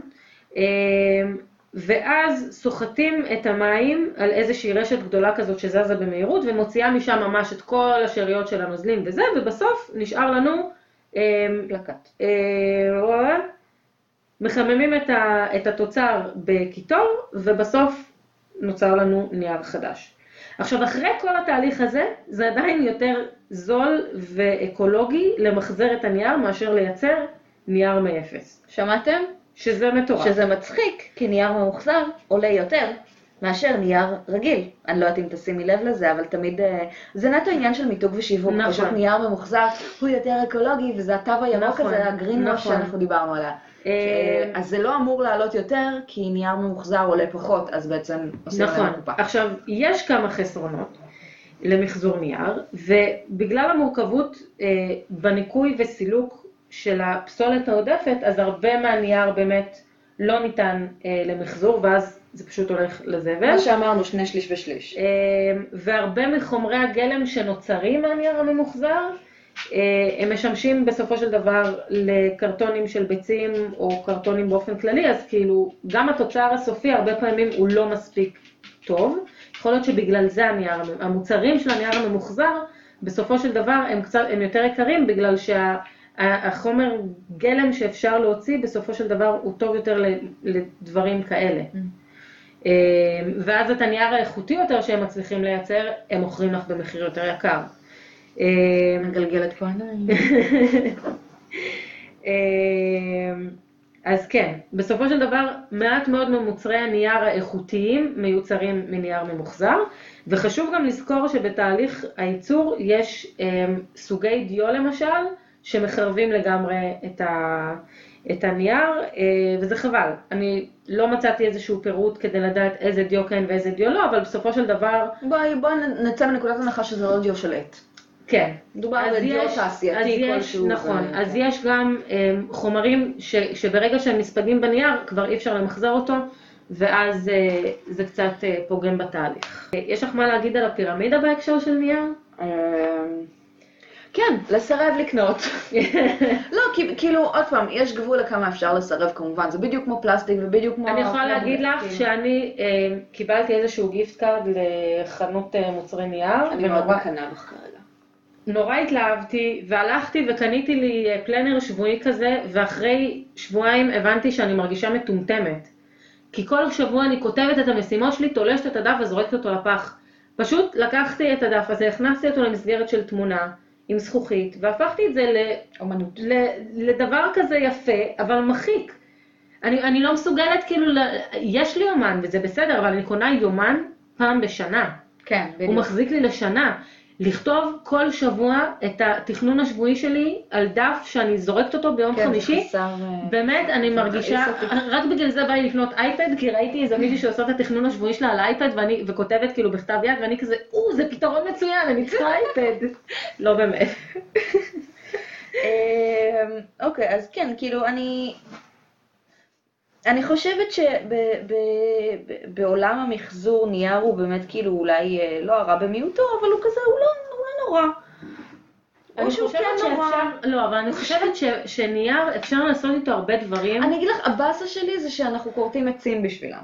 זה הבאסה שלי, כאילו הדרך שבה ממחזרים אותו ועושים ממנו עוד דברים שאנחנו אולי כן צריכים או לא צריכים, זה בסדר. גם העובדה שאנחנו משתמשים בזה בצורה מאוד מאוד מזלזלת, כאילו אשכרה פייפר משי ועיסת נייר וקארד מייקינג וכל הדברים האלה, זה פשוט מבזבז חומר גלם, זה כאילו... אני חושבת שהמפתח פה זה באמת כאילו צמצום של הצריכה מלכתחילה, כי בימינו... לסרב לקנות את זה אי אפשר. אי אפשר. לא, מה זה אי אפשר? את יכולה לא לסרב לנייר טואלט, את כן יכולה לסרב למוצרי נייר שהם נטו בשביל יופי, שאת אף פעם לא תשתמשי להם. כן, כמובן. כאילו אני אומרת, בעידן של היום שאנחנו עידן דיגיטלי, ורובנו רוב היום לא באמת משתמשים בכל כך הרבה מחברות ודפי ממו וכל המוצרי נייר הדקורטיביים האלה. כן, אני חושבת שזה ברגע שכאילו עוד פעם, לא יודעת, אני לא רוצה להוריד ממישהו את ההנאה שלו, מצד שני כאילו... לא, אבל גם בגדים זה הנאה. הרבה דברים זה הנאה, זה פשוט עניין של לבחור איפה לשים את המשאבים, וזה בסדר גם לקנות מדי פעם מחברת יפה, אבל לא צריך כל פעם ללכת ולקנות כאילו סטוק, ובואי תפתחי את הארון שלי בחדר עבודה, אני לא חפה מזה, יש לי כאילו לפחות 15 מחברות שמחכות שמישהו ישתמש בהן. הדבר הבא שאנחנו רוצות לדבר עליו הוא מחזור של זכוכית. כשאנחנו חושבים על זה, כולם עוברים לזכוכית כדי להימנע מפלסטיק. נכון.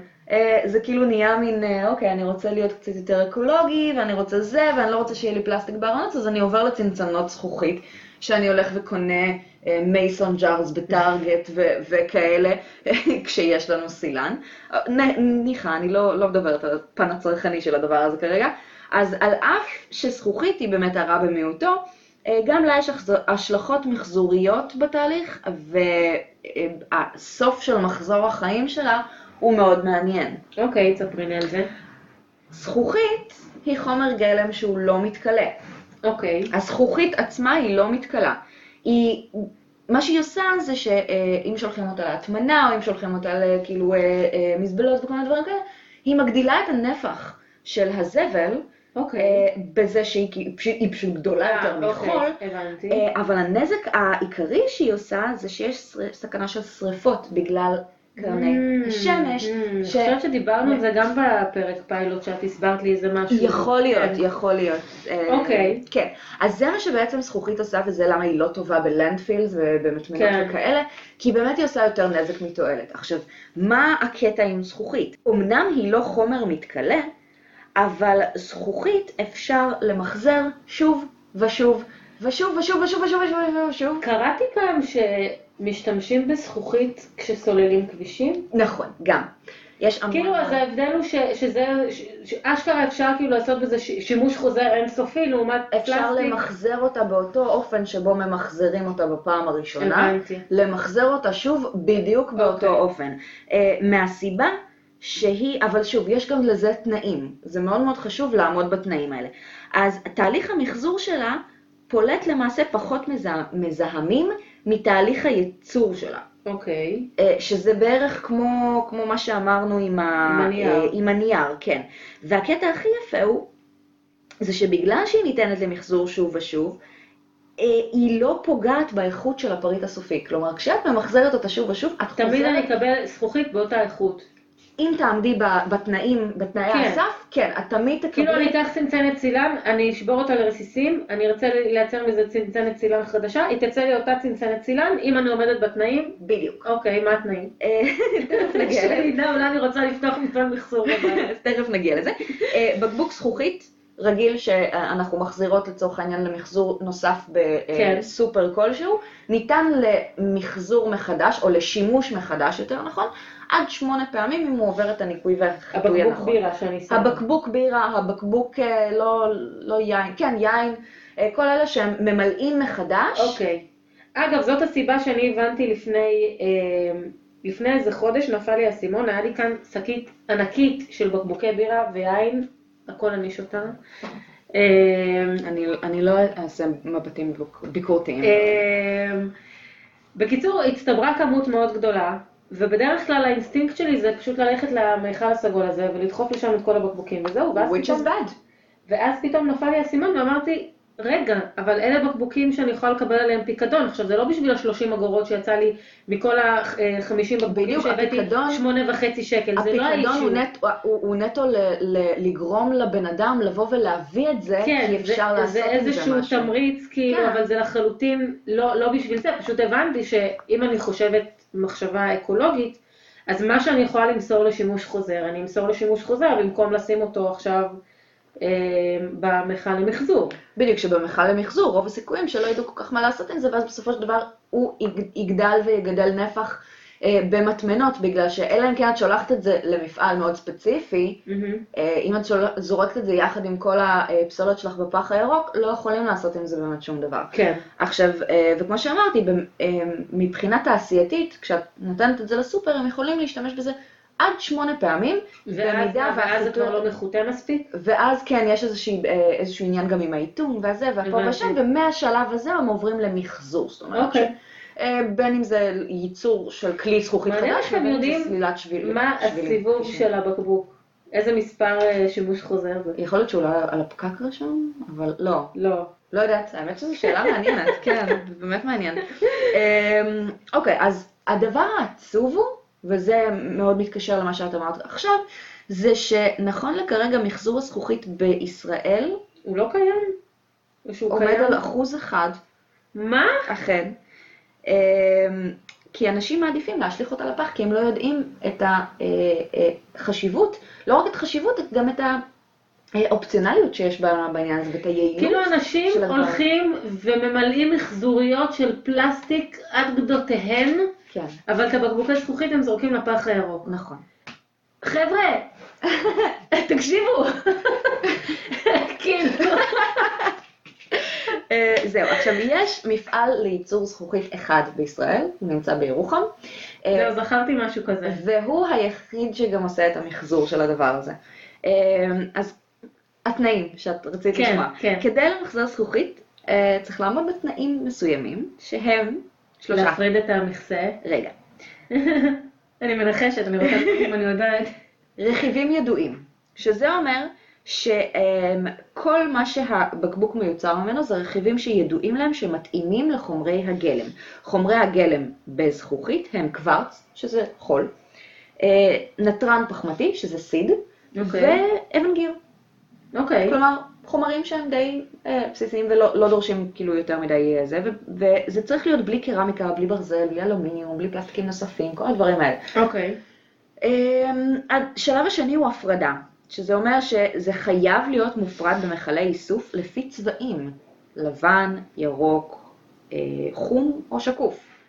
זה חייב להיות מופרד לפי צבעים בגלל שסוג חול, סוג הזכוכית, סוג הזה, הכל מאוד מאוד שונה בין צבע לצבע. אז אם את זורקת את הכל ביחד באותו מקום, זה למה יש 1% של מחזור של הדבר הזה. אבל אתם שמים 2 חורים, למה לא לכתוב פה להכניס ירוק? כאילו איך אני אמורה לדעת? לא, אז יכול להיות שכאילו כן יש להם את האפשרות באיזושהי דרך להכניס את זה. כן, אבל זה מטורף, כאילו את זוכרת, את זורקת את זה, זה מתנפץ כאילו. בדיוק. אז יכול להיות שיש להם איזושהי אופציה כאילו אולי לעשות את זה ידנית, אולי זה, אני לא יודעת, אבל נכון לכרגע, אם זה באמת נכון, ואם באמת חייבים להפריד בין הצבעים, אז הקונספט הזה של לזרוק את הבקבוקים, הוא חסר כל תכלית. ממש. אוקיי? אז זה משהו שהוא בעייתי. עכשיו, הדבר השלישי צריך לעשות, זה לוודא לגבי העניין של התוויות. התוויות מפריעות בשלב של התחת הזכוכית. והן בעצם מאחדות את חומרי הגלם יחד עם הנייר והפלסטיק, וככה זה מפריע לשלב הראשון להתרחש. אמרנו שהשלב הראשון הוא רכיבים ידועים. כן. ברגע שאנחנו מכניסים גם פלסטיק ונייר של התוויות לתוך התערובת הזאת, הרכיבים מפסיקים להיות ידועים, הם כבר לא שלושת המרכיבים. זאת אומרת שאני גם צריכה להוריד את התווית מהבקבוק לפני שאני זורקת אותו. זאת אומרת שמי שמייצר את הבקבוק, מי שמוכר את הבקבוק, צריך לדאוג שהדבק הוא לא יהיה דבק כאילו כזה שאי אפשר יהיה להוריד. אוקיי. זאת אומרת שזה את צריכה גם נגיד, כמו שאנחנו מורידות את המדבקה מהצנצנות כדי לעשות את הצנצנות זה. אז לצורך העניין בצנצנות זה דבק שיותר קשה להוריד אותו, בבירה אני יכולה להגיד שאת יכולה להוריד ממש בקילו. בדיוק, ואז לא פשוט להעביר נגיד אלכוהול או משהו כזה. עכשיו עוד פעם, יש סיבה שיש רק 1% של מזור, כי צריך לעבור פה תהליך מאוד מאוד מיוחד. מצד שני, זה תהליך שיכול להיות מאוד שווה את זה. נכון. אם בניגוד לפלסטיק יש לנו פעם אחת, להשתמש בפלסטיק ואז כאילו זה, פה יש אינסוף, למה לא לתת לזה את מלוא הפוטנציאל ובאמת להשתמש בזה שוב ושוב. אוקיי, תסיימי. אז זה בעצם המחזור חיים הזה של הזכוכית, הוא מאוד מאוד משתלם לנו, כי להתעלם מהנזק שהזכוכית יכולה לעשות, הוא התעלמות מאוד מאוד קשה, כי באמת זה הולך ועושה הרבה מאוד נזק. הזכוכית עצמה לא יכולה להתקלות יותר. אנחנו כן צריכים להשתמש בה מחדש, וכדי להשתמש בה מחדש, אנחנו כן צריכים לעשות... כן, זה כאילו אשכרה, זה לא אנחנו יכולים להשתמש בה מחדש, אנחנו צריכים להשתמש בה מחדש, זה כאילו ממש בזבוז לא לנצל את זה שאפשר להשתמש בה שוב. נכון. אבל זה, וואו, זה כאילו, זה ממש מתמעט. זה פשע לא לעשות מחזור לזכוכית. עכשיו, יש כל כך הרבה דברים אחרים שאני כרגע לא זוכרת שאפשר לעשות עם זכוכית. מי שזוכר ויודע, נגיד למשל, אני זוכרת שאפשר לעשות סלילת כבישים, כמו שאמרנו, אפשר לעשות זכוכית ממוחזרת, אפשר לעשות כאילו הרבה מאוד דברים. מהתהליך הזה, שתורמים לנו לאנושות, נכון. וכאן יכולים... כאילו זה דברים שקורים anyway, פשוט משתמשים בחומרי גלם... בגלל שזכוכית זה משהו שהוא מיוצר מתהליך מאוד מאוד טבעי. כן. אותו דבר לגבי בד, כשדיברנו על מחזור של בגדים, אז כשאנחנו אומרים, אנחנו זורקים את הבגדים האלה להטמנה ותתתת וכל זה, הם לא באמת עוברים איזשהו תהליך של קימפוסט, אלא אם כן החולצה הזאת עשויה מ-100% כותנה מתקלט, תתתתתתתת, נכון. ואת זורקת אותה לקומפוסט או קומפוסט תעשייתי, אין מה לעשות עם זה, או לא יודעת, אין גם החולצה שלך עשויה ממיקרוביוטים של עצות. יש כמה בדים מתקלים. בדיוק, אבל הניילון והפולסטר והצמר סינתטי וכל הדברים, הם לא באמת מתקלים, ולכן כשהם תקועים באמצע הר של חיריה, או באמצע הר של איזה מטמנה באפריקה, אין מה לעשות איתם, וכנראה לגבי הזכוכית, למה לא לנצל משאב שהוא טבעי והוא לא יכול להתקלות. וואי, זה ממש מבאס. כן, זה מאוד מאוד מבאס. אז אנחנו כן רוצים, אנחנו לא רוצים לעשות רפיוז, כי בסופו של דבר זה הרבה יותר טוב לנו מפלסטיק. נכון. מצד שני, אולי זה פחות טוב לנו מקש, לצורך דוגמה. אבל כאילו עוד פעם, יש דברים ויש דברים, כאילו... מה זאת אומרת מקש? נגיד, לא להכל אנחנו יכולים להשתמש בקש, לעומת זכוכית, שזכוכית היא גם אטומה, היא גם זה, כאילו... כן, לא, יש דברים שאין לך כאילו מה להשוות מולם. בדיוק, אז אי אפשר לגמרי כאילו להגיד, אוקיי, אני לא קונה יותר, אבל כן אפשר להגיד שאני מעדיף זכוכית על פני פלסטיק, שאני מעדיפה להשתמש בסילן שלי, על פני ללכת ולקנות מייסון ג'אר, רק בשביל שזה יהיה תואם. נכון, או לחלופין, גם, כמו שאמרתי מקודם, נעדיף מוצר שהוא באריזה, את אותו מוצר, כאילו לבחור אותו באריזה של זכוכית, במקום באריזה של פלסטיק. בדיוק, עכשיו אפשר גם לעשות את השימוש החוזר, כי ברגע שעושים את השימוש החוזר, הזכוכית עושה מין הסבה מקצועית כזאת, והופכת מצנצנת לאגרטל. אגב, בניגוד למוצרי פלסטיק, למשל, לעשות שימוש חוזר בבקבוקי פלסטיק, הבקבוקי פלסטיק של המים, לעשות בזה שימוש חוזר, מבחינת חיידקים, זה נורא ואיום. זה צובר כמויות פסיכיות של חיידקים אחרי מילוי או שניים, זכוכית אפשר להשתמש אין סוף, לשטוף את זה וזה, כן, אז זה באמת יש דברים שבפלסטיק פשוט לעשות איזה שימוש חוזר. גלם, זה פשוט חומר גלם הרבה יותר איכותי והרבה יותר כאילו שווה. ומבחינתי הדבר הכי חשוב זה קניית זכוכית ממוחזרת. כי הזכוכית הממוחזרת בעצם היא באותה איכות, באותו זה. איך את יכולה לדעת? מעולם לא נתקלתי ב... אני חושבת שיש סימון. כן? כן, יש סימון כמו כסף, כמו סילבר. יש כאילו סימון של הזכוכית הזאת. אוקיי, זה מעניין, אף פעם לא שמתי לב לזה, אני... מעניין. כן, זה ממש נחמד. אוקיי. אז עד כאן לפרק על הזכוכית. אז בעיקרון יש עוד דבר אחד קטן, שהוא זכוכית, שהוא מחזור של מתכת. אז לצורך העניין זה מאוד תלוי בעולם איפה אנחנו נמצאים ולאן אנחנו מעבירים את הפסולת הזאת, אבל אני יכולה להגיד לך, ואנחנו תכף יכולים לדבר גם על דברים שאי אפשר למחזר, אבל אני יכולה להגיד לך למשל שפחיות תרסיס, כל הספרי קאנס האלה למיניהם, מתייחסים אליהם כאל פסולת מסוכנת. כי הגז הדף שנשאר בפנים, זה נשמע הגיוני מאוד.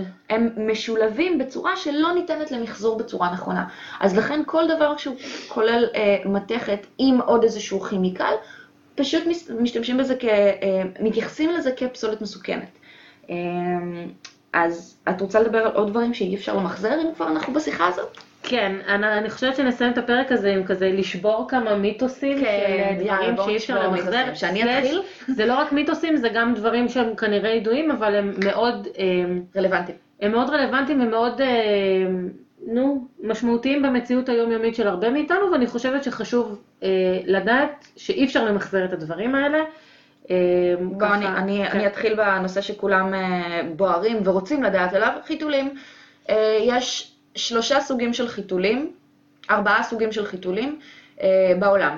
חיתולים חד פעמיים שהם כל החברות הרגילות שאנחנו רגילים לראות על המדפים בסופר פארם. את החיתולים האלה אי אפשר להטמין, הם לא מתכלים בשום פנים ואופן, ורוב הסיכויים שהם יישארו בערך 500 שנים על כדור הארץ. הרבה יותר מהתינוק שלך. כן, הסוג השני של החיתולים הם חיתולים חד פעמים אקולוגיים.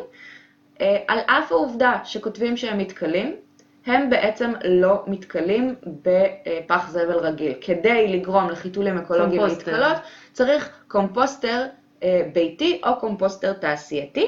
לרוב האנשים שקונים את החיתולים האקולוגיים אין קומפוסטר ביתי, ולכן הם זורקים את זה לפח הרגיל שלהם. אגב, אני גם עשיתי את זה. זה נכון לגבי כל מוצר שכתוב שהוא מתכלה, גם כלים חד פעמים, כשכתוב מתכלים לא בטוח שזה מתכלים בתנאים של פח זבל רגיל. יש עוד חומרים אחרים, למשל יש שקיות פלסטיק המתכלות האלה, הם, אני לא מאמינה שהם מתכלים, אבל אם הם כן מתכלים, כמו שהם אומרים, כי זה מהמילן טילס, בדיוק, אז זה הופך למיקרופלסטיק, וגם זה, יש דברים שמצריכים רק קומפוסטר תעשייתי. עוד דבר זה מיכלי מזון, כל הקופסאות אוכל מפלסטיק שלכם, שלנו. אלה שאנחנו משתמשים במטבח? כן, אוקיי. בעצם כאלה, אלה הם כן הם עוברים איזשהו תהליך של חיתוי וניקוי מאוד מאוד יסודי, אפילו נשארת עליהם טיפה של שמן או ממש שאריות, אפילו שאנחנו לא רואים, של שומניות או משהו כזה, אי אפשר יהיה למחזר אותם, כי זה בגלל ההפרדה של החומר. בדיוק. אוקיי, עוד דבר שאולי יפתיע חלק מכם, אבל נייר סופג ומפיות למשל של אוכל, אי אפשר למחזר אותם בדיוק בגלל הנושא הזה שהן סופגות, נייר סופג, הוא סופג המון חומרים שאין שום דרך כאילו להפריד בהם. כן, או שזה אוכל, או שזה אקונומיקה, או שזה... כן, זאת המטרה שלו, אי אפשר למחזר אותו, אפשר לשים אותו בקומפוסט, אז אם יש לכם קומפוסט או בסביבה, אז זה משהו שכן אפשר לעשות. קופסאות פיצה, אני חושבת שדיברנו על זה באחד הפרקים הקודמים, אבל גם מאותה סיבה, קרטון סופג את השמן של הפיצה, אי אפשר להפריד ביניהם.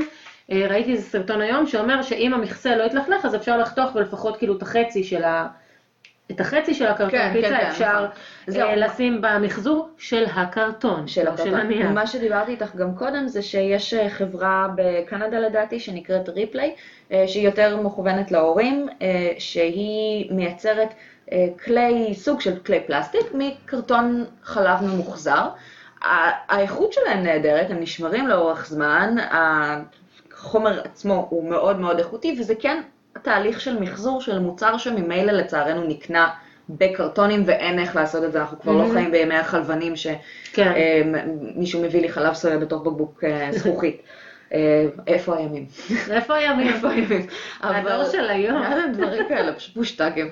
אבל כן, אז כן אפשר לעשות שימוש של מחזור בכל מיני קרטונים, גם כשנגע בהם אוכל או חומרים רטובים ודברים כאלה, לצורך העניין באמת עושים את זה מקרטון ממוחזר של חלב, ששם היה נוזל באופן ברור, אבל הוא שונה, הוא חומר שונה מאשר הקרטון של הפיצה.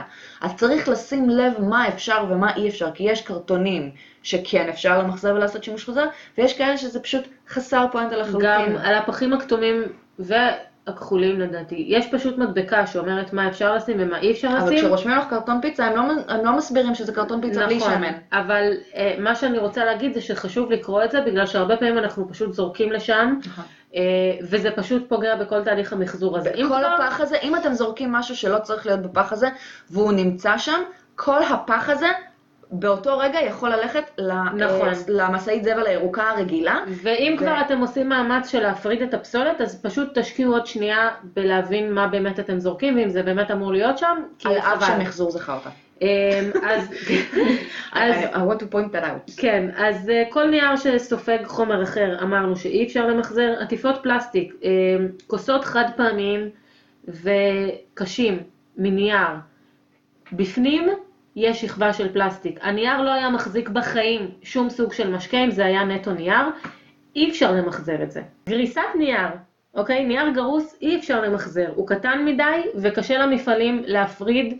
אני מזכירה שנייר גרוס הוא בדרך כלל מודפס עם דיו, והם צריכים את כל היכולת הזאת להפריד, הם לא יכולים, אז מלכתחילה פשוט נייר גרוס לשים בקומפוסט, בקומפוסטר, ולא בפח מחזור, או לא לגרוס את הנייר. קלקר, אתם בשווק. אלא אם כן אתם בשווק. כן. קלקר זה תלוי מפעל בארץ, לא נתקלנו באיזושהי אינפורמציה על מחזור של קלקר, אז פחות השתמשו בזה. קלקר הוא הסתם והוא גם השלג בעצי נובלגולד. חוץ מזה הוא הסתם. מעטפות דואר לשילוח בינלאומי, המעטפות עם השכבת פלסטיק הפנימית הזאת, גם אפשר למחזר מאותה סיבה של הפרדה של החומרים. נייר רטוב אי אפשר למחזר. אז לשים אותו שזה מצחיק, כי תהליך המחזור של נייר, הוא כולל לעשות נייר רטוב, אבל אי אפשר למחזר נייר רטוב. זה מאוד, זה מפליא אותי כל פעם. ובנושא של מחזור פלסטיק, מפעלים לא ממחזרים פלסטיק ממספר 3-7.